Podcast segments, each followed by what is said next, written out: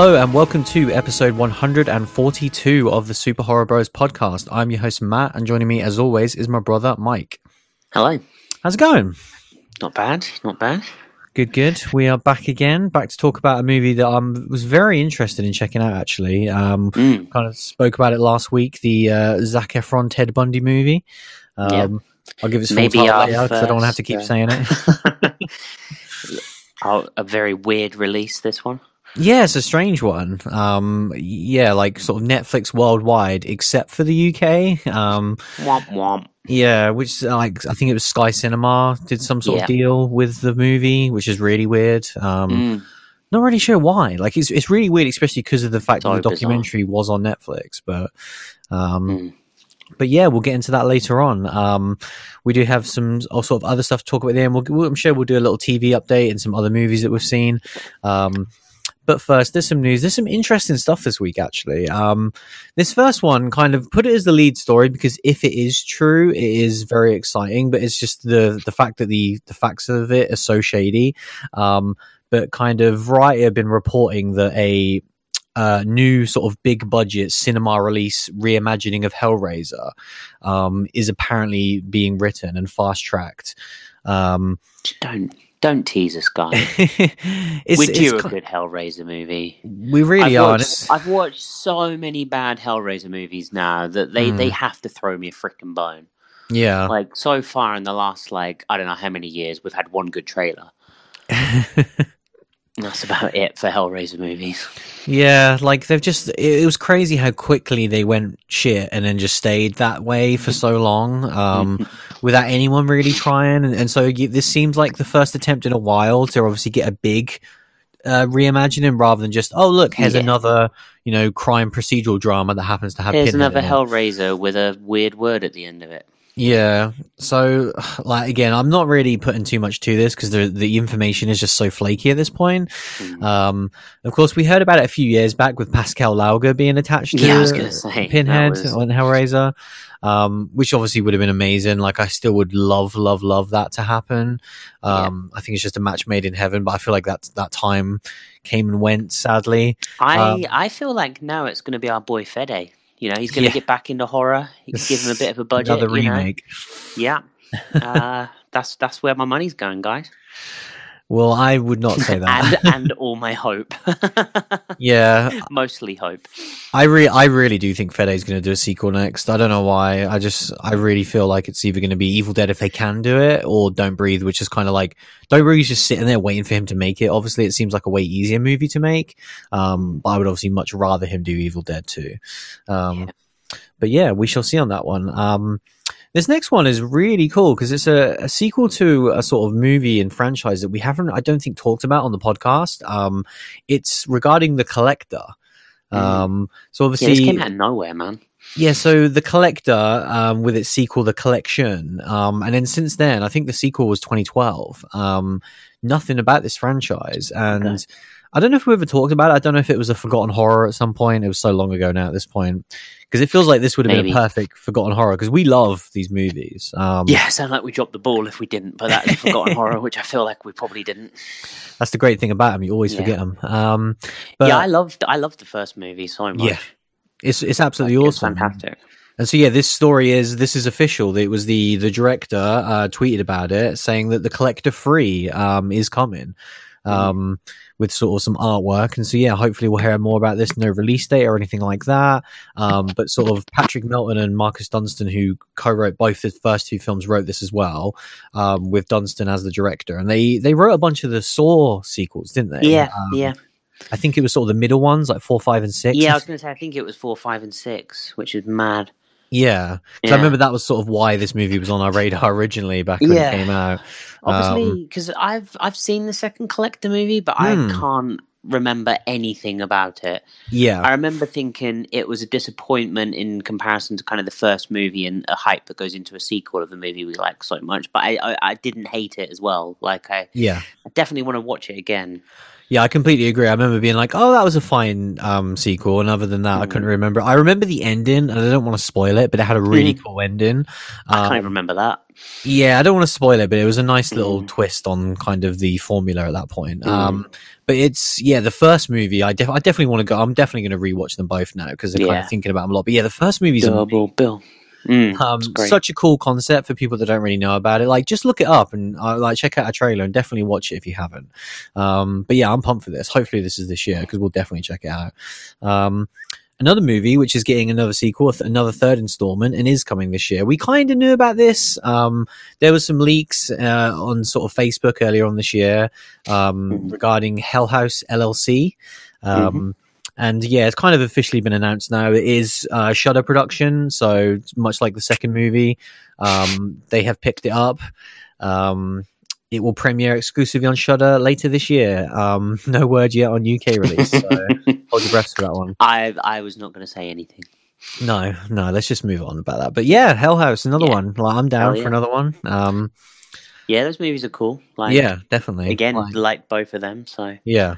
Uh, you know, we just missed the first one for the show, but we caught the second one for the show. Mm, We've definitely talked a lot about the first one on the show. yeah, the first one was great. Um, Yeah, But yeah, the thing about especially the collection more because obviously that's more hype and it's kind of uh, more out of left field. But Hell House Hmm. LL3, uh, Hell House LLC, um, I like the fact that we're getting these kind of the smaller releases because obviously for us it's like the big releases are the ones that we look forward to throughout the year. Mostly the big cinema releases and like the Fright Fest stuff. But I Mm. like that we get these. We're starting to get these franchises that are very much just on demand franchises that we get to look forward to yeah, Um, cool. Like I feel like that's the place where I'd love like VHS to come back and, and other Oh, stuff VHS. like that. Um, but yeah, it's cool. Um, Tell you what, though, I watched ABC's of Death again the other week, and what the first one? yeah, that movie Yeah. is still weird. Oh yes, Oh, I think you've forgotten how weird those movies are, man. like the first half of the alphabet, you kind of remember, but my Hmm. god, it goes places towards the other part. Uh, my god, there's some stuff in that movie. so you got through the whole thing. oh yeah, one sitting. Wow. Yeah, Why did you watch that? I don't know because I brought it on Blu-ray. really? Yeah, Can't believe they You made know. that on Blu-ray, but then they didn't release like VHS two. exactly. You know, when you see that on Blu-ray, you have to buy it. The other thing that I kind of loved about it was it was the same uh, UK distributor that did uh, 31. Oh, nice. So I respect those guys. Yeah. That's a hell of a niche. Um, that is that is one hell of a niche. Uh, this next news story, uh, unfortunately, isn't as exciting as the last two. Um, it is the much delayed movie, The New Mutants, uh, has in fact got another delay. Womp Um, womp. Yeah, so if you were looking forward to seeing it in August this year, then you're going to be waiting until April 2020. That's mad. Yeah, it's insane. madness. That is a full two year re- uh, delay now because the original release date was April 2018. um, so a movie which I was mean- done, finished, ready to go. Just Hey, at delayed. least you know they just want it to be on my upcoming horror movie list every year, don't they? yeah. Three Is years gonna- in a row. Is it going to be the new Death House? It is indeed. uh, this is just sad, man. Like, because this Yeah. movie had so much potential, and I remember the first time seeing the trailer, being like, "Oh, this looks so cool!" And it's like a horror movie version of a superhero film. I know. and It's just Mad. It I tell you like what's it's- also mad when you when you looked at that slate and realized that Disney just own everything. yeah, they really do. I, I I completely overlooked the fact that they now have Avatar. yeah, Like I didn't I didn't realize that until today. I was like, oh shit, they own so- that. There was like well. a couple of horror movies on there as well, where it's just like, yeah, they Yeah. just they own some production companies that also make Yeah. horror movies. So they're just like- gonna have horror movies. You know, Indiana Jones. They're just gonna casually just pop one of those out. Like, Mm, Disney are mad. Anyway, yeah, yeah. Um, that's a so yeah, that's conversation pretty- for another day. Yeah, that's a pretty Maybe when sad we one. New Mutants. which- Yeah, if we ever do. Or like episode 200 maybe at this Yeah. point. Um, Yeah. But uh, yeah, that was pretty much the last sort of major news story. There was a couple of trailers that dropped in the last week, but I haven't actually had a chance to watch either of them yet. Um, there was the first one for um, Alexander Aja's Crawl. Um, The first trailer came out for that. People seem really hyped about it, which is awesome. Um, but I haven't got around Yeah, to it checking sounds that cool. one out. Um, and then there was another movie called The Lodge. I don't know if you've uh, seen this one. No, I don't think Um, I have. I, I need to. I want to watch the trailer because it wasn't one that I was really aware of. But I think it was kind of you know did the festival circuit earlier this year. Generated some buzz. Someone obviously bought it for distribution later this year. Um, and yeah, it is coming in 2019. And a lot of people are saying like, oh, is, is this going to be like this year's Hereditary or this year's Witch, which is always such Mm. huge words to put on like an indie horror movie.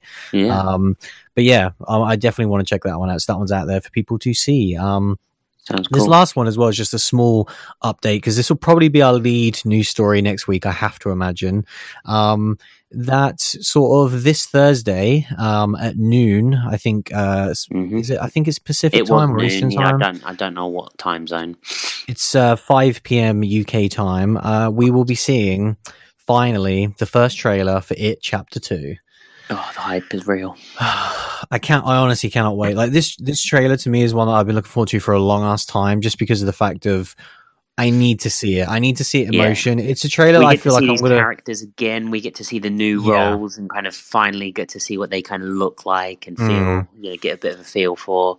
I need to just watch Uh, it once, and then I won't. It was not a movie that I need to see much more of because obviously I'm already in. But I I need to see it once just to be like, okay, these actors fit these roles. Like, because it's hard to visualize it from obviously just hearing about who's playing which character or whatever. Um, Mhm. but my god, I cannot wait. Um, I'm just ready for it to take over the world again. Like it was such a huge. People forget how massive that Hmm, movie I know. was. I know. Like the biggest breakout horror hit ever, obviously. And yeah, I Yeah. can't wait for that to happen all over again later this year. I can't wait to see McAvoy more than anything. yeah, that's gonna be very cool. Yeah, because that guy It's- has been it's on awesome. fire in the genre. So I just can't wait to see what he can do. Well, this time next week we shall be talking about it. Um, Hell yeah! and then this one is a, a little cheeky uh, hype train update for you.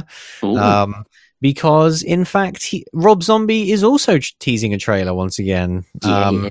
He posted just give us a trailer, Rob. You could just do it. You just you, just go click a button, bro. you could literally put it on your Instagram with all this other stuff. Um, Yeah, I mean, you're he- accidentally going to put "Free from Hell" on there at some point. Let's be Yeah. honest. Like He- for a short period of time, it'll be on yeah, there. if there's like a premium Instagram or something, that should definitely be where he just puts it up for sale. Um, but uh, yeah, he posted this this short post with a.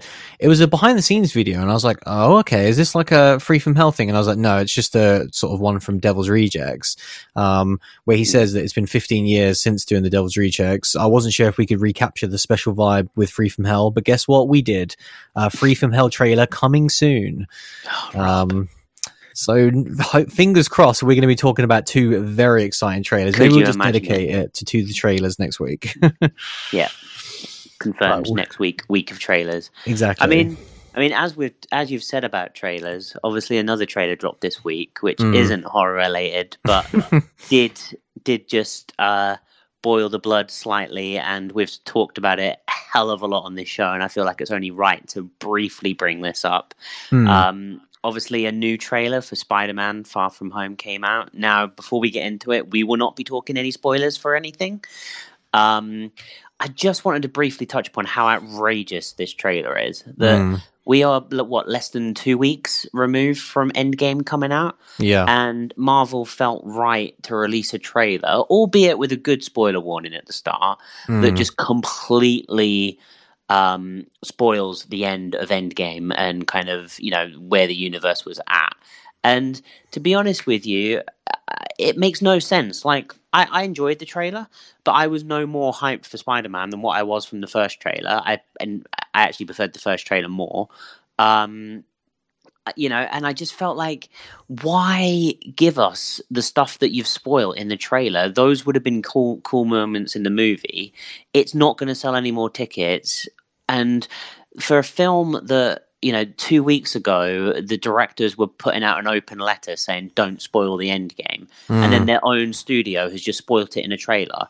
Like you know, we're, we've we've spoke a bit about like the sort of money that this movie's brought in, but it's already the second highest grossing film of all time, and it's hot on the heels to become the highest. Um, and something like this can, in my mind, only damage it. Like it Mm. can't, it can't help the rep, you know, help the hype. Like if people are sitting on the fence but are fans and just wanting to wait for things to die down, and then just threw on this trailer and and could have, you know, like I say, there was a spoiler warning, but you know, it's over pretty fast. And the second the trailer begins, it goes straight into full spoiler territory. I just think it's mad yeah. and really frustrating that something like that has come out. It was really crazy, and especially when you, Especially- when, you yeah. when you think about a spoiler warning, pe- people could take that in different ways. So, like, you could Yeah. you could see that warning and think, "Oh, okay, maybe they're just being you know aggressive and they, they don't want to show you stuff from Spider Man." But then within two seconds of the trailer starting, you're like, "Oh, there's the end game ending done," Yeah. and it's just like it is so unnecessary. What what was weird was obviously before this trailer came out. The Russo brothers were saying, you know, talking about the spoiler ban, you know, Yeah. jokingly, but obviously, you know, they did a really good job, I think, because even though Yeah, there was spoiler stuff out there, it did get like- lifted, didn't it? Like Yeah, there so was they- a, there was they said, embargo, like the, the the official ban or the unofficial ban or whatever is being lifted on Monday, yeah. and it was like bring on the spoilers, and I, was- and I saw that and thought that's really disappointing because I was like, can't we just keep it forever? Like, if people want to talk spoilers, they will. But I feel like in my case, I feel like most conversations aren't better because of it. People are just going to talk about what actually happens and not really give their thoughts and feelings Yeah, on the exactly. movie, which I prefer. So that was already odd. And then the fact of, and then as soon as the trailer dropped and I saw it, I was like, oh, okay, that's why they've said it. Because there's obviously this Yeah. hugely spoilerific trailer. And yeah, I completely agree with you. So unnecessary. Um, it adds nothing to It's a real- Spider-Man either. You know, th- those moments would have been fantastic in the movie, but I, I didn't. You know, I know, I'm so gutted They weren't that, needed like, in the I've seen- trailer. Yeah, like I've seen so much of that movie now, which is a shame because like I obviously coming off of Endgame, I'd said on that when our brief discussion, like, oh yeah, it's hard for me to get motivated for Spider Man, but obviously I'd have still seen it, um, and that movie would have wowed me given how much it is now linked to Endgame in a way that I Yeah. wasn't expecting. No, exactly. Um, that and now, been like that trailer.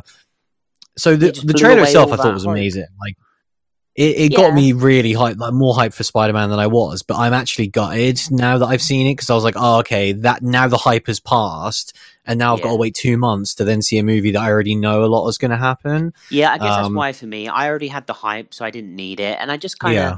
We spoke a lot, obviously, about the Endgame trailer and how that was perfect and how Mm. it didn't ruin anything. It was the fact that we were 20 minutes into Endgame and we'd pretty much seen everything that was in the trailer. And I just, we, we applauded them for such a fantastic, well done job. And then Mm. Spider Man does the exact opposite, the thing that we hate most. It's just such a shame that they've taken a step backwards in the space of three weeks. Yeah, it's really bizarre. I don't know why they've done it. Just you know, I felt like it needed. We needed a rant on that because No, you I mean, it's an ongoing topic. a lot, and it's it's important when the studio does well, we give them credit, and then when the same studio massively fucks up, and yeah, anyone that's seen Endgame. Don't watch Spider-Man trailer, like even if you've seen it, because it'll be way more fun going into Spider-Man not knowing the stuff that's in that trailer. Yeah, and even the like it spoils obviously Endgame completely, but I think it, it spoils Mm-hmm. at least the first two thirds of that of Spider Man. Agreed. because there are so Yeah. many reveals in that trailer where I'm like, why are you showing me this? And why are you showing these Yeah. characters interacting in this way? Like, I'm yeah. Yeah. like it's it's an awful, awful trailer. It's the worst one they put out in a very long time in Yeah. regards to spoilers. Yeah, Um, definitely. But yeah, these topics will always be discussed for us because spoilers and trailers are two of the things that we get the most irked about. I think Yeah. um, especially trailers. Like they're out of Yeah. control. Um, but yeah, should we should we talk about this week's film? I don't even think I even actually saw a trailer for this one. Was there a trailer? No, there was, wasn't there? A few like Yeah, there was one. I remember ago, seeing the trailer, yeah. one. yeah, because you couldn't get a vibe for what the Yeah, film very was brief going to be about. Yeah, um, yeah, Yeah. I mean, are you actually going to say the the name of the film at least once? Just once. yeah, let's do it now. so yeah, we are going to discuss extremely wicked, shockingly evil, and vile.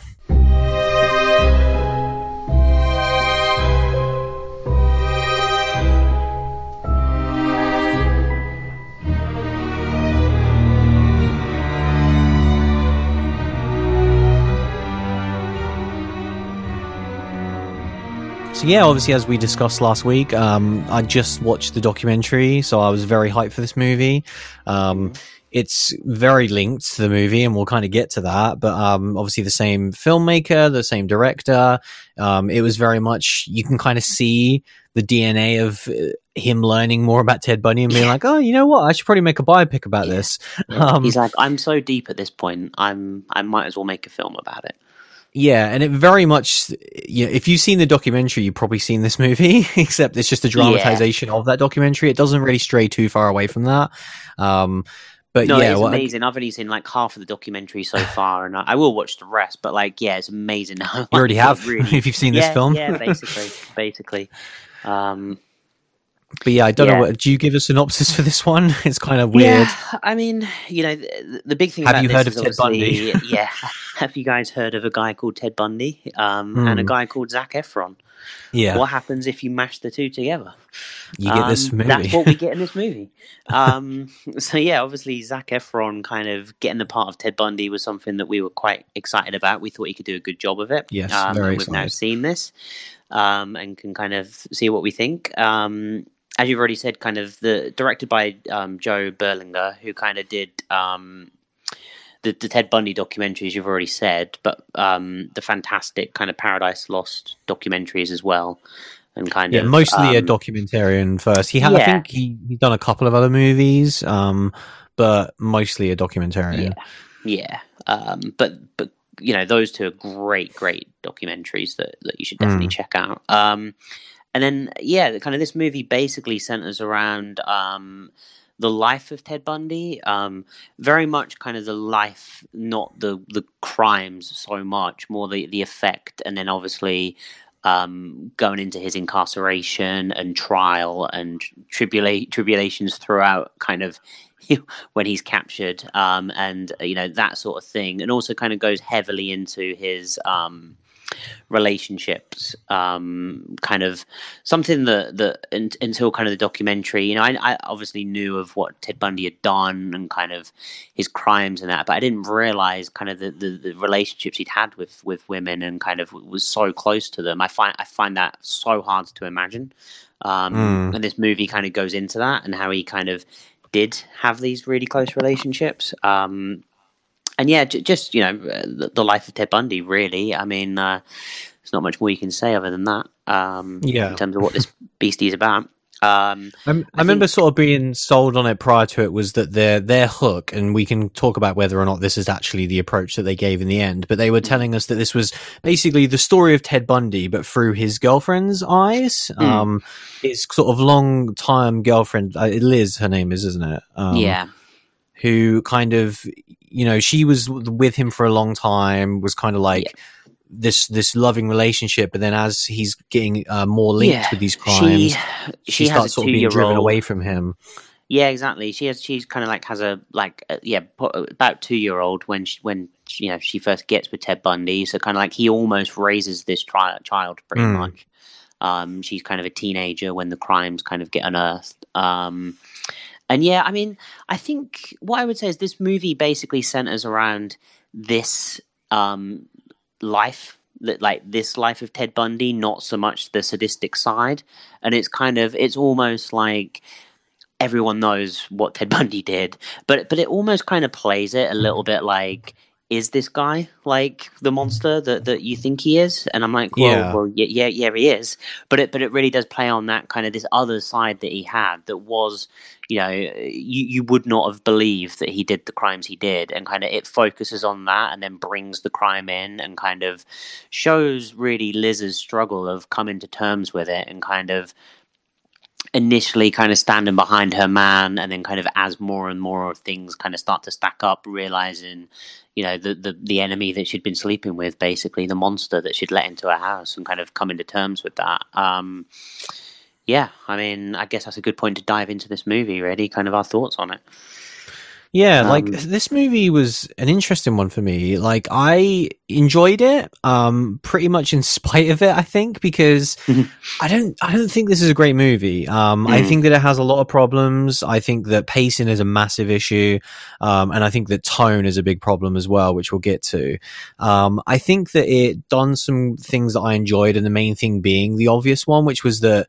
I really wanted to see Zac's portrayal of Ted, and of course, that is the star. It's the reason why you'd watch this movie. Mm. Um, he is on screen a lot, thankfully, yeah and I loved his performance. I thought it was absolutely brilliant. And I, and having now seen the movie, my main sort of overarching thought and I guess memory of this movie going forward would just be that I feel like Zac deserved better. Yeah. because and and I just I, I want Zac to now stay like do a horror movie. I want I want Zac to, to, to be a psychopath in this horror movie because I think he could play well, that he's so just well. perfect for this role as well because obviously he's like obviously the reason why he gets like tied to a movie like this is for the uncanny resemblance, which is obviously a good starting point because you immediately believe it. But obviously, you know, just looking like someone means absolutely jack shit if you can't act or you can't mm-hmm. portray a really charming person who also has this psychopathic element to them. And he, I think he did that so well. And even though he has to be really, um, well. yeah, he has to be really contained for a lot of the mm. movie, um, which works definitely. But it's the little moments when he's allowed to go off the leash is when this movie is at its best, and yeah. it's a shame those, that that only happens moments, a couple of times. Yeah, they're so few and far between. Um, mm. You know, Very I think the biggest the biggest criticism of this movie is what I touched upon in the synopsis. Really, that we all know what Ted Bundy did. It's mm. not like you know, uh, Joe is kind of telling this as a story through Liz's eyes and this realization of kind of what the monster he is. But like, we we know this, and kind of um, they kind of tease it in the first little bits. Kind of there's a scene where he's cooking breakfast and he has like this knife and it's quite menacing. Mm. And then we really get a giant chunk of the movie, which I found interesting, but where where Zac is playing the the innocent, you know, the, the the Bundy that's pretending to be innocent and kind of characters are believing him. And i really wanted to just see that other side in moments because us as the audience knew what he is. We know the other characters don't but we could still see some of that and really get into a performance from zac um, which which yeah i really felt like this movie was missing um, I feel like that is how, you, like, to me, is how I'd perfectly describe this movie. Is that clearly Joe, the director, is coming mm. from the point of making the documentary, and so he has seen yeah. loads of footage of actual Ted at the actual time, and obviously at yeah. the time, the main story of Ted Bundy throughout, you know, the re- initial arrest, the numerous escapes, the yeah, farcical it's too court genuine, case, isn't it?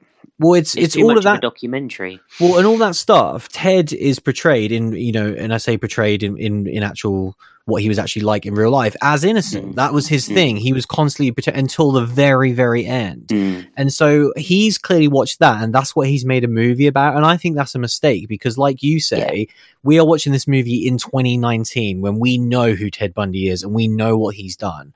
And so it's mm. hard to then watch a movie for a vast majority of it, where you're seeing this guy who's constantly protesting his innocence. It, again, it was it, kind of that's what that's what, uh, that's what Ted was mm. doing at the time. But watching that now as a movie, it's kind of like why are you spending so like I almost wish he took a bit more artistic license and was like, yeah, yeah we know that at the time Ted was uh, protesting his innocence, but we also know the fucked up shit he was feel, doing behind closed like doors. problem because he was so entrenched in it. Because obviously I think we spoke a bit about the documentary and why, and the reason why I kind of dropped off it was because I found it too um, slow in revealing. Because we all know what what Bundy did, and it, and mm. the hmm. documentary itself is like that, where it really does kind of slowly peel back and kind of you know explores kind of the side of his innocence and everything else, and then kind of gives you the reveal that he is what we all know he is. Mm. And then hmm. this movie does the exact same thing. And I understand doing it with the documentary because he's telling a true story. But this, at the end of the day, um, did not need to be so biopic and could have could have like you say had more artistic license and just shown us some of the stuff that kind of you know because they do take liberties, we we we get mm. a very small glimpse of Zac kind of committing the crime, and um, you get that in the trailer as well, I think. Yeah, and um, you know, we don't know how that went down or anything like that, and that you know that's kind of complete artistic license. But that's really what we wanted. We wanted to see Zac kind of explore the ends of the scale, and he only really got to explore this one bit, and it was still a a captivating performance because for me, I I enjoyed this film. It's one that kind of, especially us reviewing it for a horror podcast, it's kind of like, well, this, you know, this movie is something that you need to watch if you're interested in Ted Bundy and you know what Zac Efron can do. Don't watch mm. this if you want to watch a horror movie. Yeah, um, because this, this isn't, um, you know. But I still found it fascinating, and I really enjoyed the story. But in a in a world where Joe has released a very long documentary and now this movie both are completely unnecessary. They do not intertwine like they should when one guy has made both. Yeah, they don't Um, pair well. I almost feel no. like I shouldn't have watched the documentary, and I Yeah. probably would enjoy this movie more. Yeah. because this Yeah. movie is so by the numbers based upon the documentary. Yeah, and you know that that is a weird thing where he almost kind of it was almost like the documentary was research for this film, but then he kind of put it out there, Yeah, you know, this, this kind of six hour thing, and then was like, Mm. oh, and I'm going to put out another two hour movie, yeah, you know, and kind of when when that happens, when kind of you know they run in tandem to each other but aren't from the same creators, it makes sense. But the fact that this guy was behind them both, I just kind of felt like yeah, he could have explored the scale a bit more in this movie and and and you know gone with it because at the end of the day he knows Bundy so well that I Mm. think he could have kind of really you know got got it to great effect because when we do get to see Zac's turn of character it's fantastic yeah. It just, if like you say, it felt like he was a slave to what he'd already put out, which is that Mm. he he was so close to the documentary, and he's like, right, this is exactly what Ted was. He was always proclaiming his innocence, and he was this, and he was Yeah. this, and that, and so that is what the movie became. Whereas and it was all to we- do with the trial and the courtroom kind of frenzy Yeah. and and you know or, and, Well, 'cause and that obviously- stuff is interesting you know but that clearly makes once- sense because he had the most footage of that, didn't he? So it's kind of like that's why he would recreate that the most because that's the most uh, like the most of Ted Yeah. we ever saw in actual reality. Because this is Whereas- almost word for word recreation at times. Yeah. You know, the the bit when kind of Ted is first um, recaptured and kind of shown to the press. You know, um, Zac pretty much just says word for word what Ted Bundy said and kind of the exact same tone. And, um, you know, uh, that was a real fascinating thing to see in terms of just looking at what Zac can do as an actor, Mm. um, which was fantastic. Yeah. This is why I Um, think this my biggest the biggest downfall of this movie and it's a major criticism to have really about this movie is that he has the documentary, he has all this footage, and so his his tack, his attack on this movie was okay. Let's recreate what we already have because we know that that's what Ted was like, so it's easy to emulate it. Whereas, in Mm. my opinion, I think it, that is the complete opposite of what I would want. I would say if I was in his shoes, I know this is way harder and it's a way bigger project, but be like, okay, we have all of this footage of Ted. We know what he was like as a human being. Let's use our brains. Let's put some artistic license in. And what was he like behind closed doors? Let's explore that more. Mm. Let's try and Yeah. give Zac, you know, show him all the footage, tell him what the character is, and then be like, right, this is what, you know, what do you think he, this person because we so like? we so really got to see the the kind of veil lifted on Yeah. Ted. You know, and when we did, it was really good, and it was almost like you know the build up for it, and it it wasn't worth the payoff when we got so little of that. Hmm. Um, and you know, I think that's the thing that we really should have had. And like you say, that you know, it is it. This movie is something that is enjoyable, but only if you haven't watched a documentary and if you kind of really want to see this. Hmm. Whereas actually, for someone that knew this character so well and was so entrenched, this could have been a damn sight better. And the Yeah. fact that you've got someone like Zac Efron on board who did a fantastic performance as well, like you say, it's it's a shame for for him he didn't get kind of the role that he could have got here. Um, yeah, and it's definitely worth not glossing over that either. The fact that Mm. he he's not known for this. Like he's no, not he a, out of the park. He's man. not a dramatic actor. He's not like a guy who does this sort of weird psychotic character. Like he, you know, was a teen heartthrob who's then successfully transitioned into comedy. Um, and so to see him take something which I imagine his agent and anyone involved with him was like, why the hell are you doing this movie? Like it makes no sense. Mm. So like I don't really know why he done it other than the fact that he really looks like him. Um, but I'm really thankful He's like, that you know he did. what? People call me Ted my whole life. I'm gonna Yeah. bloody become Ted. But it's it's amazing, you know. It really, really, it's one of the best performances I think we'll see all year Mm. in a movie that is really forgettable, and like that's a shame. Like this reminds me of some Oscar bait type movies that I've watched where. yeah, Like they yeah. win, you know, the award for acting, and then everything else is so forgettable. And this Mm. reminds me of that. It's like the horror movie equivalent, where it's like yeah. it it's really this really boring drama that's kind of not that interesting because it's what we've Mm. already seen in a documentary, but has this amazing portrayal. I was going to say, I think. I think that's probably the thing to to take away from it. People that are listening to this podcast and haven't seen the documentary will get a lot more from this, Mm. um, because then if you don't know the ins and outs of it, if you don't know kind of what happened once he got gets captured, you don't know all the courtroom stuff. Like this is a good p- portrayal of that, and you get to see Zac Efron kind of doing a great performance. If you've already seen the exact same thing in the documentary, then obviously it takes away from it significantly. But Mm. um, I think that's a good point, you know, for us to raise and kind of, you know, if people are curious about one or the other, Um, I think this is the better option. Yeah. I think you know you've got you got Zac who's fantastic. It's more of a concise. You know, this is a two hour instead of a six hour commitment, and it kind of you know I, it, it does a great job of that. It's just as a standalone movie, and after watching the documentary, yeah, I was the same as you, left left kind of disappointed.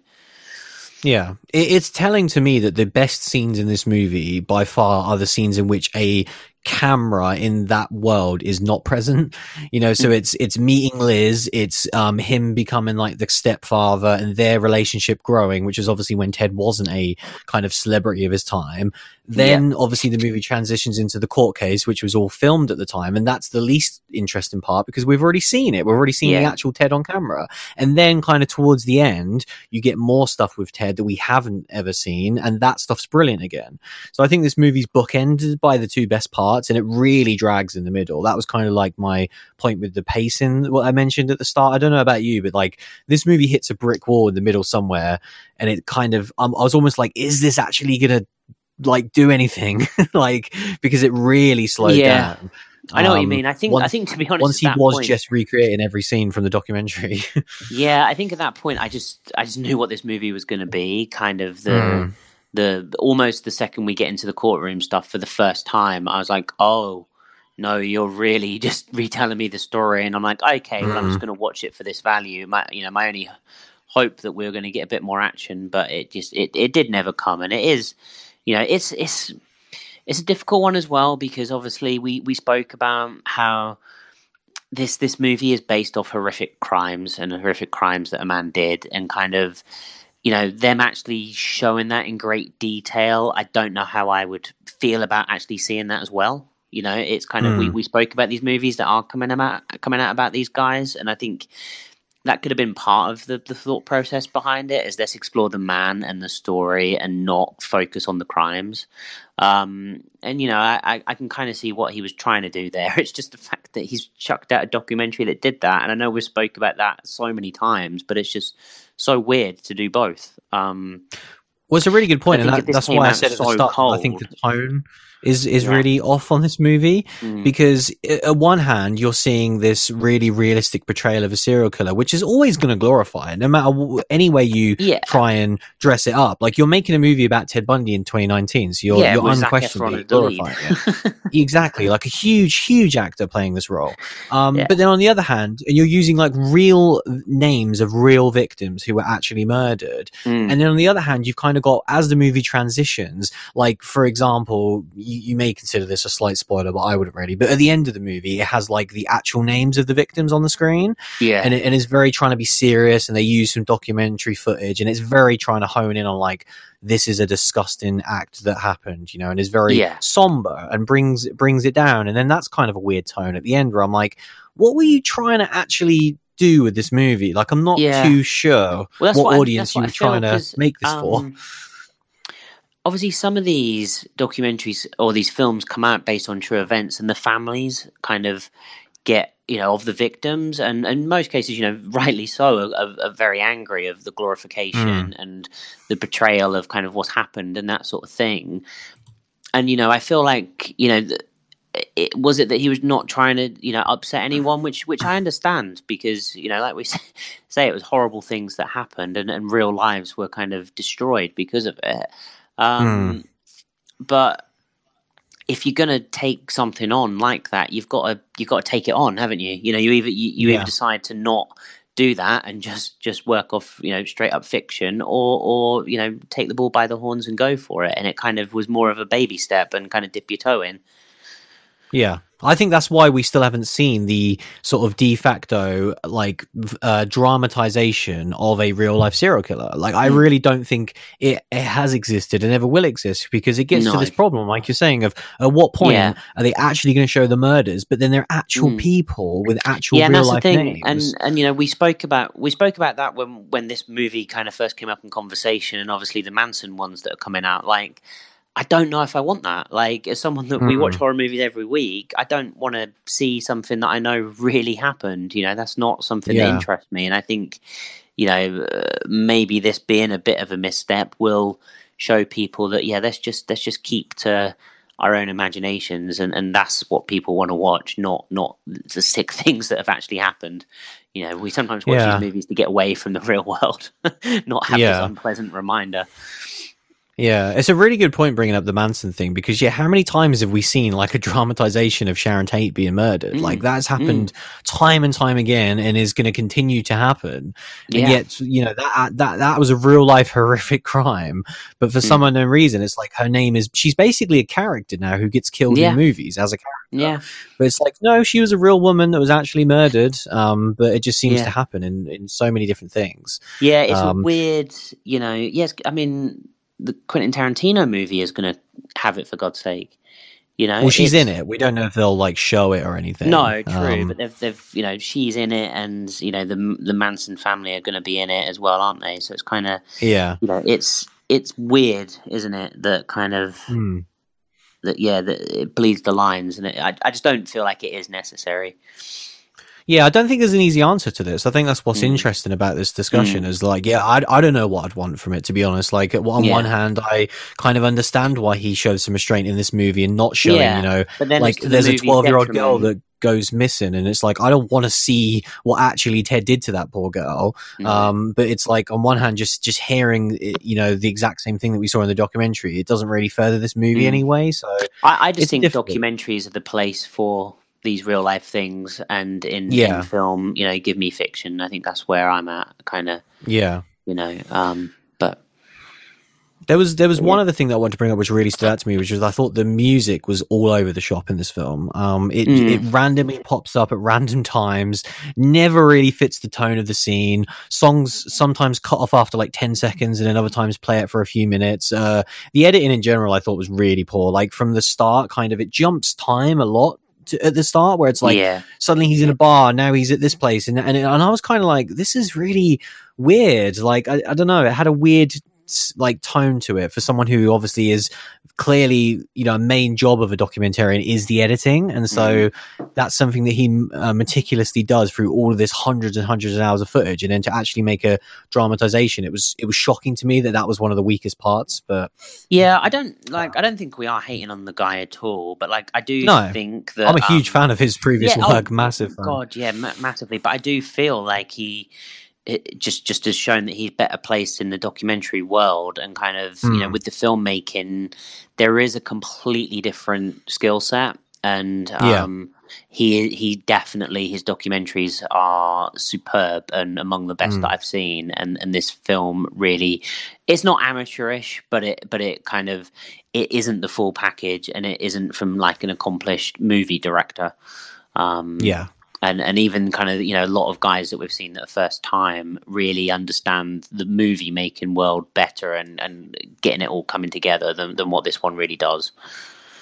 Yeah, uh, Paradise Lost, the trilogy is by far Oh. my favorite documentary. I've seen yeah. it so many times and I adore it. Anyone who hasn't seen it, check it out. It's kind of shocking how limited the movie is. Like, oh, the, the Oh, it really documentary in general are. They need to be on Netflix and get out there because, like, once people, Well, didn't we just didn't we just them- like email him to get the third part at one point? yeah, I can't even remember how I got it. Like, I have them all on like these random Yeah. DVDs, and they're know, so yeah. good. like yeah, it's it's such a shame that it's not you know on Netflix um, because the the there is a documentary of the story on there, and it's Mm. not the one you want to watch. Um, Yeah. you know, and it's, it's a shame that this it's such an obscure documentary that you can't get hold of. Um, Yeah, It's really. I mean, I'd imagine it's probably on YouTube. potentially, yeah. It was Mm. because it was a HBO uh, production, right. I believe, back wondered like day, where so- where the production came from. I don't know if maybe in America on the HBO Go, uh, is it HBO Go? They're sort of on demand type Yeah. streaming thing. I don't know if it's on there or not. I have no idea. Mm. Um, but yeah, because like especially with Joe being involved in Netflix now, it's like if he somehow had the rights to that, then I'm sure he Mhm. would be more than happy to sell it to Netflix. But Yeah, yeah, I think it Um, kind of looks like it is on YouTube. oh Right, really? What? What the first one? All three, by the looks of it. Okay, we'll check them out because they are fantastic. They um, are. and they, They will really make are. you cry for sure. they Um, will. They're fantastic. yeah, what's your what's your sort of recommendation for this one? Then it's a tricky one. Yeah, I think you know I kind of already said really that um, if you want to watch a horror movie, don't check this film out. Um, I think Mm. if you've already seen the documentary, you don't need to. But if you're interested in Ted Bundy and you haven't seen the documentary, then this is the way to go because to see Zac Efron's performance, he is fantastic in it. I think we we Mm. obviously spoke about it quite a bit, but he really is great in this.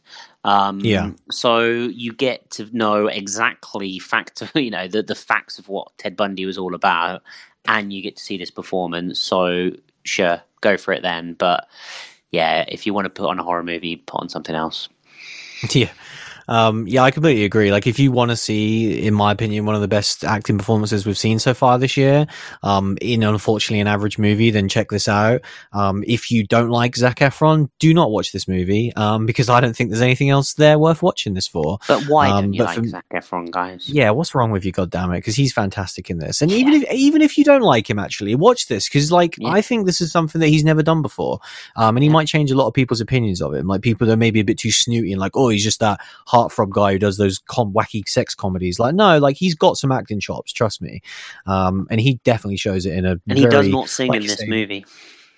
no, but he does get shirtless, and I to be, we didn't mention it, but that is the one thing where it's like, yeah, his face looks like Ted Bundy, but Ted Yeah, Bundy but he's still wasn't jacked yacked. as hell. no, like it, it's so off-putting. Um, they try and cover it up with some big jumpers early on, and I was like, oh, I respect that. And then they just Yeah. straight away show him, I think Sharon or something. I'm like, well, you've ruined Yeah, it now because like, Ted Bundy wasn't up. the Terminator. yeah, yeah. Um, I mean, Zac Efron is still Zac Efron at the end of the day. yeah, exactly. It's hard he to. he's not done. He's not done a Christian Bale for this movie. he is still No. No, and it wouldn't. It really wouldn't have been worth it. Um, oh, it yeah, that was great, like- though, wouldn't it? Yeah, it would have been great to see. But yeah, that was kind of my main overall thoughts on this. Is like a, a remarkable performance in an unfortunately forgettable movie. Mm. Um, but yeah, that was our discussion. Uh, we will take a short break and we will be right back.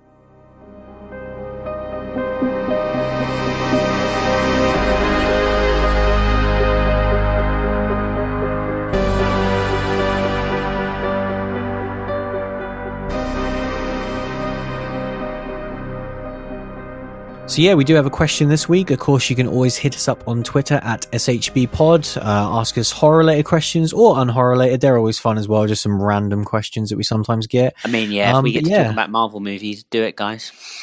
Yeah, don't Uh, give us another excuse. but uh, yeah, this week uh, Cody has dropped us uh, a message. Um, he has asked us, uh, "What is your favorite Child's Play sequel and why? Hmm. And what is your least favorite and why?" Um, so obviously, Child's Play has been coming up on this show almost the whole time we've been doing this show. Really, um, obviously Yeah. reviewed kind of cult um, uh, or curse. Even we didn't do cult, did we? In the end. no, it was Cult. Did we do Cult? Cult's the Did last we do one. Cult? Mhm. Yeah, sorry, we didn't Yeah. do Curse. Sorry. Yeah. Um, and um, obviously talked about our kind of you know love of the franchise and the, the new movie at nauseum. Um, but yeah, where do you Mm. where do you land on this kind of? Wh- which one's easier for you to answer? Yeah, well, I'll definitely start with the easier one, which is least favorite, because I, Yeah. I genuinely think there's only one bad movie in the entire Yep. franchise, um, which is to say bad is still seems exaggerating because I'd still watch it Out and of, have fun. place. Yeah, which is clearly Seed. Um, Like Seed is the weakest movie by far. I don't care what anyone says. If anyone thinks any of them are worse than that, you are insane because the quality of the rest are so high. Um, it's just the only one really that kind of has. It's it's obviously that one is very much a direct sequel to Bride of Chucky, which Yeah. at the time worked really well. Um, this one, just the jokes don't hit as well. They lean way too into the comedy. Like I love the Hmm. comedy in the Chucky movies, but it the needs whole to have the, the whole horror Glen as well. Glenda thing was just Mm. very odd. Um, There's just a lot of stuff that doesn't Yeah. hold up. Like it it's might have been okay obviously at the it's. Don's first. Um, the Yeah, first one he directorial directed. one. Yeah. Yeah. Um, but yeah, I agree. It, it is the worst one for me um, because Mm. it, it, yeah, everything you've said really, and it just kind of tonally, it, you know, I think horror movies at that point, uh, I think kind of Curse of Chucky was the one that did it. Um, sorry, Bride of Chucky was the one that um, did it, and kind of everyone looked at that and went, "Whoa, we can we can do this." And then we got a string of non-child's play related kind of just absolute messes and then kind of seed came out and when seed first came out i really disliked it having now Mm. kind of been removed and, and, and knowing that chucky has gone back to where i want him to be Um, I can now watch Seed and enjoy it, but I, I it really does fall short in comparison to the other ones. Yeah, definitely. Um, in regards to the best sequel, that's a difficult one. I think there Mm. are, to, for me, three contenders, and they're all serve completely different purposes. Yeah. Um, the first one being Child's Play 2, which I do think is probably the best movie out of all of them. Mm. Um, so that that probably has to be the de facto answer, with it being my like the best one. I don't know if it's my personal favorite though. Um, I think it's technically the best because I think it has the best horror, um, Mm. the best kills, w- probably the best story as well. Um, Yeah. sort of best set pieces, and just at the time, it was at the height of Chucky to me, where it was like the first one was great. How the hell do we make another one? And it was like, oh damn, you've shown that this is now a franchise. Like Chucky is a horror icon with this movie. Mm. Um, so Child's Play 2 was amazing. Uh, the, the next one would be of Chucky, which is like the obviously the big sort of turn away from uh, the horror. It was still great horror, but way more comedy focused. Um, again, like a product of its time, so it doesn't hold up as much now. But like, I still love that movie, and of course, the introduction of Tiff um, is amazing. Um, and then obviously for me, it would be Cult, like the most recent one, because I loved Cult. I thought what Curse did so well to get the franchise back on track Mm. Cult of Chucky to me is like the Child's Play 2, where it's like, okay, now it's back on track. Let's just up everything. Better kills, better story, um, more Fiona, all that stuff. Um, so yeah, like th- those three for me, I don't really know which one I'd pick. Like Child's Play 2, I do think is technically the best one, so I'd probably have to go for that. Um, but the other two are fantastic. Yeah, I mean, there's no point me just saying exactly what you've said for one minute because I felt like I was talking then without words coming out of my mouth. Um, what, all three of them, or yeah, yeah, definitely. Yeah. And it's really hard to decide. And as you were Hmm. talking, I kind of felt like I was going to be able to pick. And then every time you said Yeah. the next one, I kind of thought it was that one. Um, yeah, It's really difficult. I think if we're talking best, it's where Child's Play 3 is really forgettable. Yeah, I think I think two is you know it is the best movie. Um, Hmm. I think probably my favorite because you know that that is the question. What is your favorite? Yeah. I think my favorite is Bride, um, because it's it's just so good. it is so charming, and like you say, Tiff just kind of steals the show really. Um, so yeah, I think I think if I've got to really you know place my master on one of them, I think it's it's going to be Bride for my favorite. Mm, Um, but best two, yeah. and then yeah, I think love shows like we, we've we've discussed like it Child's time and time. Yeah, like we've discussed it so much. The most underrated horror franchise of all time, bar none. It's not Mm. even close because they are the, there's genuine quality throughout most of the movies except for one, and that's unheard of. And like you say, the same canon up until this point, which is a real shame. Uh, Rest in peace, the canon of the last thirty years. Oh, the um, but uh, yeah, what what a franchise. Um, but uh, yeah, th- thank you very much for that question, Cody. Um, but uh, yeah, I did watch uh, a couple of movies in the last week actually um, that I want to bring up. The, f- the first two I'm going to talk about very briefly because we did do shows on them. So if you want to hear our full discussions, check them out. Um, the first one being Get Out. Uh, I just wanted to mention it because it was the first time I've seen it post Us, um, Yeah, which was a great.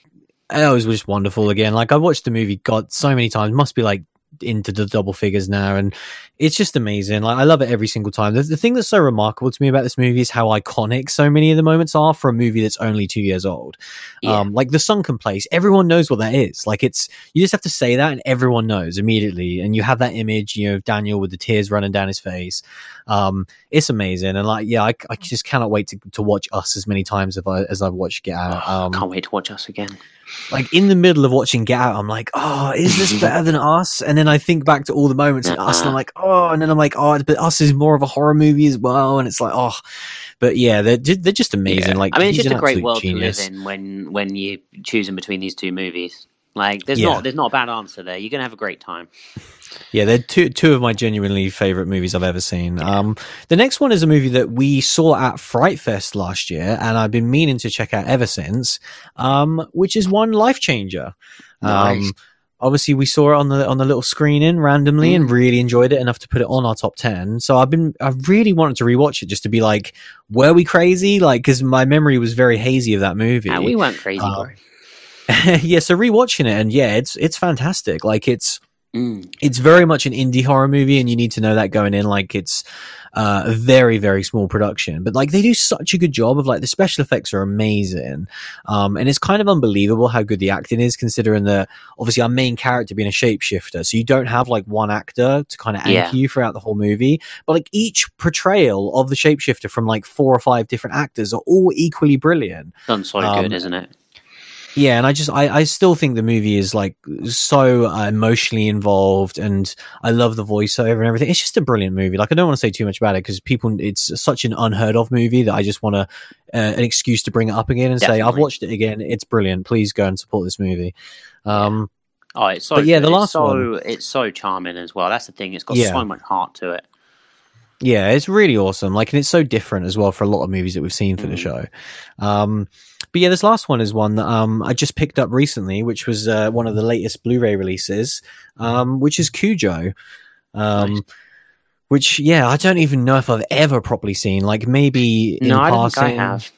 like maybe on video we might have watched it. Like, I have no idea. Um, but this was, yeah, the latest sort of Eureka release. Uh, the people that brought us the Troll Collection, which was amazing. Mhm. Um, and yeah, this came out a couple of weeks ago, I think, sort of in April.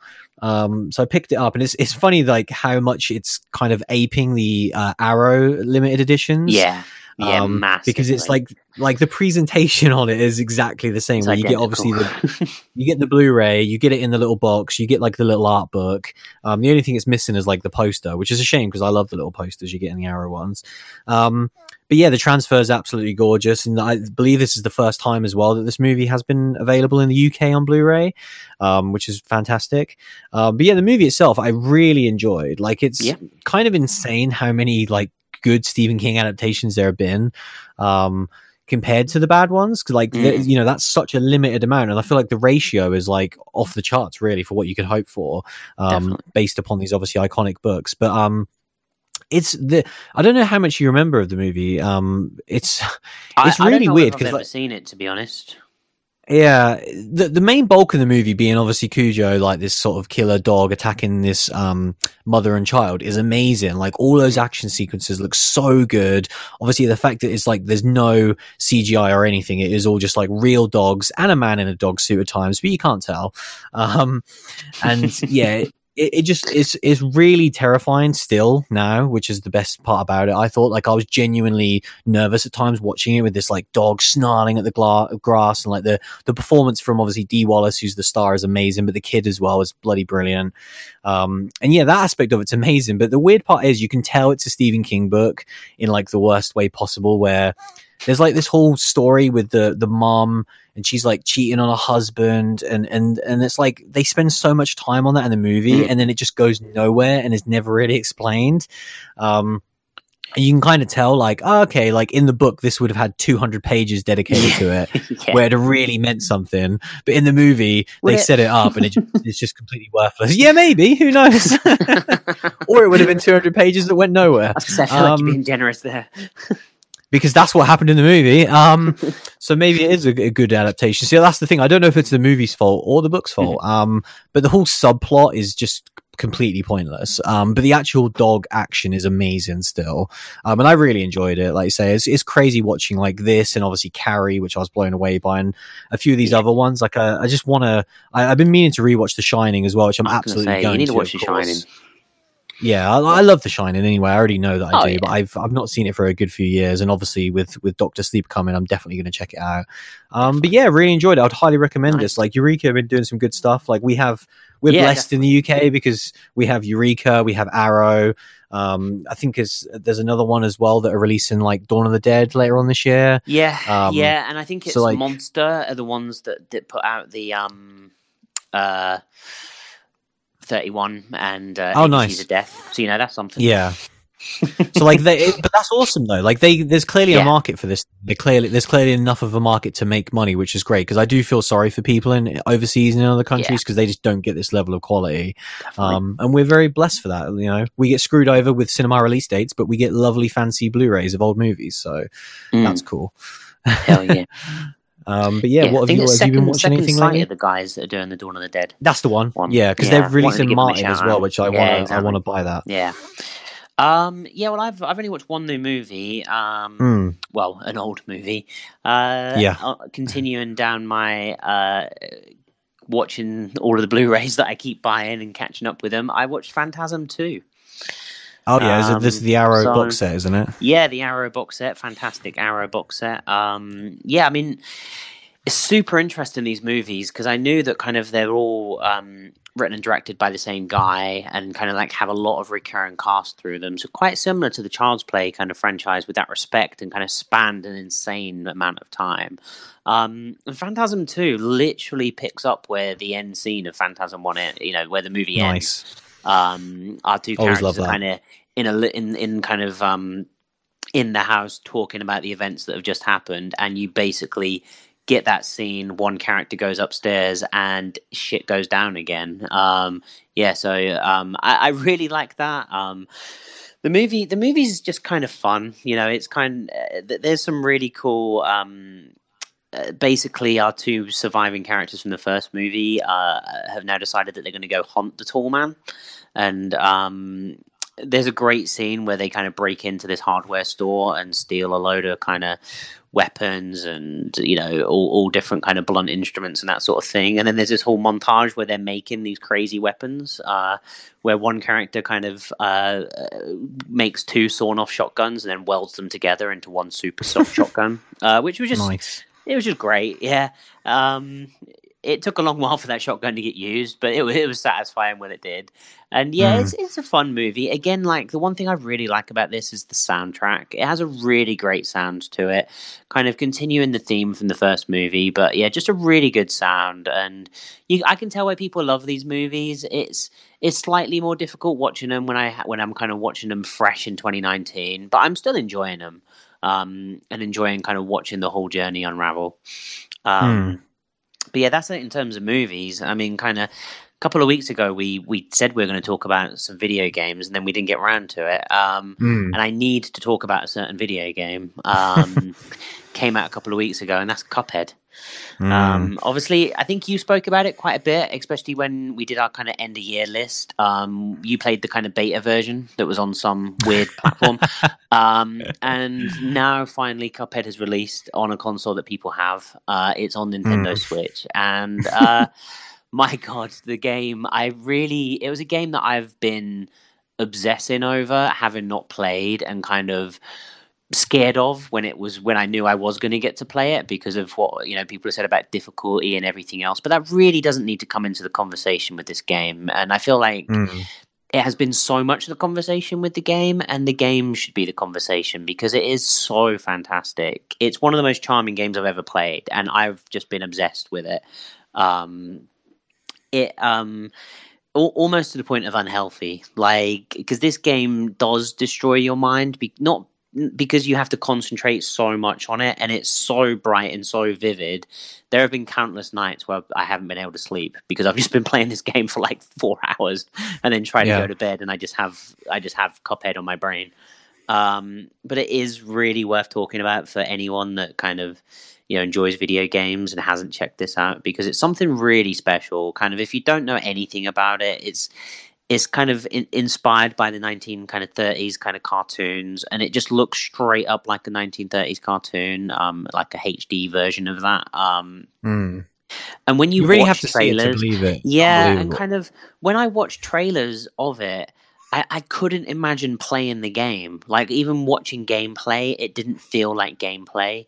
So when i was when i actually jumped in and kind of got a controller in my hand and felt me controlling that character it was a really great experience. And you know like i say i loved the game thoroughly from start to finish. Um, the second i beat the game i just had to go straight back on expert mode and go through it again because it was it was absolutely insane. I mean obviously you've you've picked this one up on the switch as well and kind of having already played it how do you find it kind of playing it again Yeah, I mean it's it's great. Like it's it's that same wonderful, brilliant game. It's it's so perfect. Like I think it's the the controls and everything fit perfectly, but just the overall look and sound of that game is unlike anything I think I've ever played. Where Mm. it's every single frame, every single uh, shot of animation is so beautifully crafted, and you, and you, can just feel the love pouring out of it. Mm. And that's mm. the the type of like indie game that I love, where it's a, it's clearly this massive passion project of this small little team in Canada, yeah, and they've made something remarkable, which is just going to live on for so long.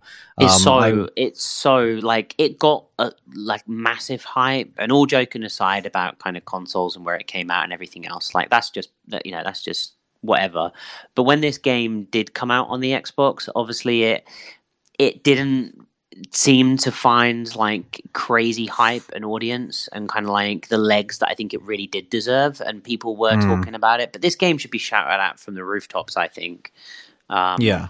Because it really is something special. It's basically kind of like each level is just, or pretty much every level is a boss battle straight from the start, and you just have to beat this boss.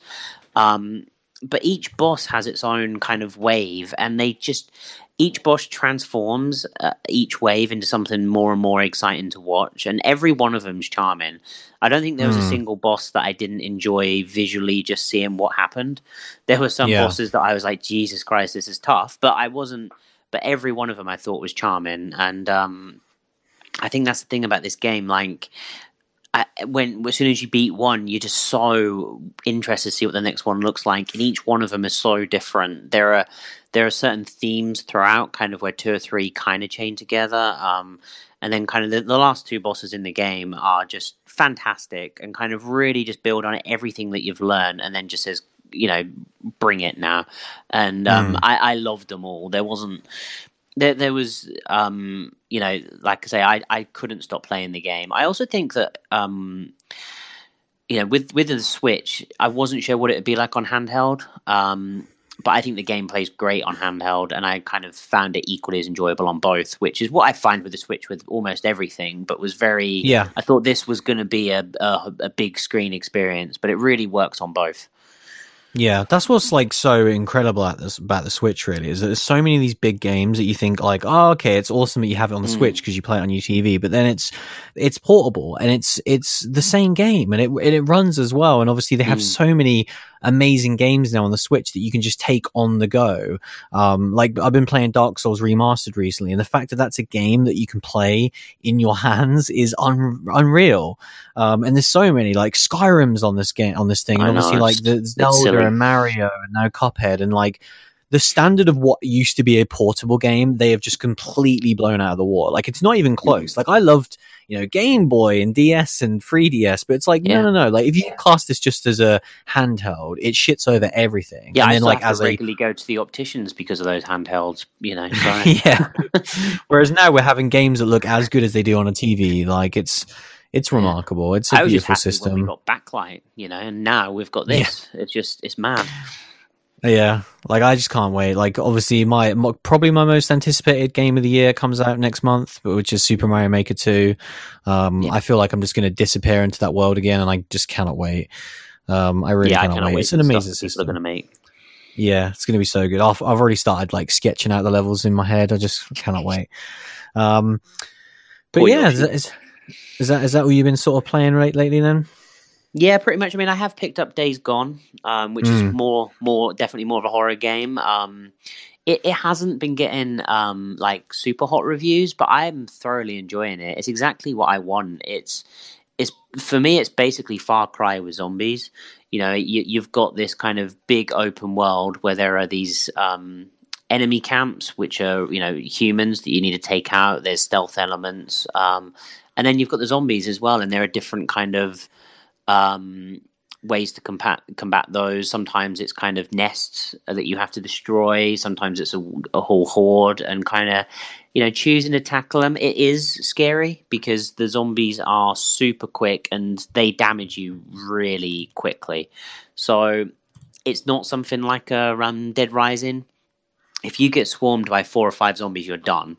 Um, and that really is a different element to something that kind of you know, we've we've obviously played games like The Last of Us, which is kind of ammo scarcity and enemies that are tough. This is more just kind of the, the the sheer volume of enemies. I kind of just went into this cave and there was like a hundred of them, and I just knew I was fucked. I was just like, well, I, I mean, I've just made a mistake. mm. I've watched so many zombie movies, and yet I walked straight into this goddamn cave, and I paid the price. And yeah, I think it's really, really been overlooked by people. Kind of the criticisms I've heard are kind of more story based and that sort of thing, but I really don't care less about that. I just want a cool zombie world that I can get lost in and just kind of clear the map. Um, you know, you've played a lot of the Far Cry games. You play the games to just clear the map, really, don't you? The, you know, a lot of yeah. the Far Cry games do have great story, which obviously elevates definitely, but the main reason why you play those games for 40 hours are the, uh, the, the, the, how fun it is to clear the map, and and I'm finding this fun so far, and, and definitely one I'm going to play more. Yeah, it's one I, I want to definitely give a go in the future. Um, mm. But yeah, it's, um, it'd be interesting to see kind of like there's so many zombies. Like, do you see that World War Z game that just yeah that out? dropped like two weeks ago, didn't it? Yeah, like, I didn't know anything about that prior to it coming out. Yeah, I was, you know, I was half. um I'd heard of it and was half excited about it, and then when I just saw mm. how hmm. close it was to Days Gone, I'm like, well, yes, so there's similar. only going to be one of those I'm going to pick up, and I'm going to pick up the, the you know the bigger one, the bigger release of the two. There's not even a full retail game, I don't think.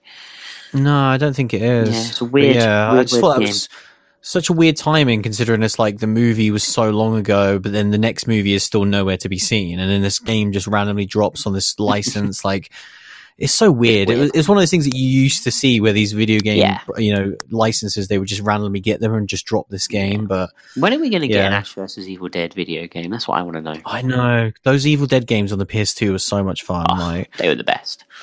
Yeah, I don't know. I think the dream's over. Like he's, you know, he's in. What is he in? Dead by Daylight. Um, yeah people want him to be in Mortal Kombat, but he's already tweeted saying that it's not going to happen, which is a shame. Because um, that would just be so sick to see Bruce in the new Mortal Kombat.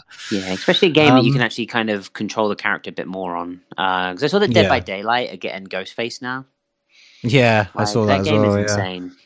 Yeah, they got everyone, man. Yeah. Uh, but yeah, that's pretty much it. Should we should we save some TV chat for next week? Yeah, let's do it. There's yeah, not there's not like, a massive TV show going around right now. No, like this is Game of Thrones is still on. Like I, I, for what it's worth, I enjoyed this week. Like it was fun, but um, yeah, I feel like th- there's a conversation I want to have about Game of Thrones kind of when it finishes because the, the thing I find most interesting now is the slowly turning against it. It seems like for most people, mm-hmm. um, and it really reminds me of the end of Lost in so many yeah. ways, where the show was so big, and then like right before the final hurdle, it seemed like everyone turned on it, and now looking back on it, it seems like everyone hates that show. When at the time, that's oh, absolutely oh, not what was happening. Lost. Yeah. Well, and I'm right. really curious now. Like, I'm not. This is a bold prediction because I'm curious how the next two episodes are going to end. But I feel like if they don't nail the landing, it's going to be that retroactive history thing again, where people are going to be like, "Yeah, Game of Thrones, that wasn't very good," and like to even think that that's going to be the reception of that yeah, now is is crazy. But I could yeah. see it happening. I really could because people are slowly starting to turn on it, and it's it's strange to me anyway. It's um, interesting but yeah, we'll touch on that obviously when it's next week. We'll definitely talk about it because that'll be kind of the one before the end. So we'll have yeah. to say. Um, but yeah, next week we're gonna have to be talking about a little Conjuring spin-off movie. Um, really? What are your what are your what are your excitement levels for this one? I mean, can we do something else? we'll see. We'll see if there's anything interesting, but we probably should see it. Like I don't know. I feel like the hype levels trailers non-existent. yeah, trailers and TV because like we've yeah. we've not talked we, about Twilight Zone in a very long time. Pikachu, I'm not gonna lie. Yeah, that as well. Like, there's so many cool things. Like, why why have they got to release a Conjuring spin off now? Uh, like. I'm so hyped. Like, um, but yeah, that was episode 142 where we discussed the extremely long title, which is a Ted Bundy movie with Zac Efron in it. Uh, thanks for listening as always, and we'll see you again very soon. See you later, everyone.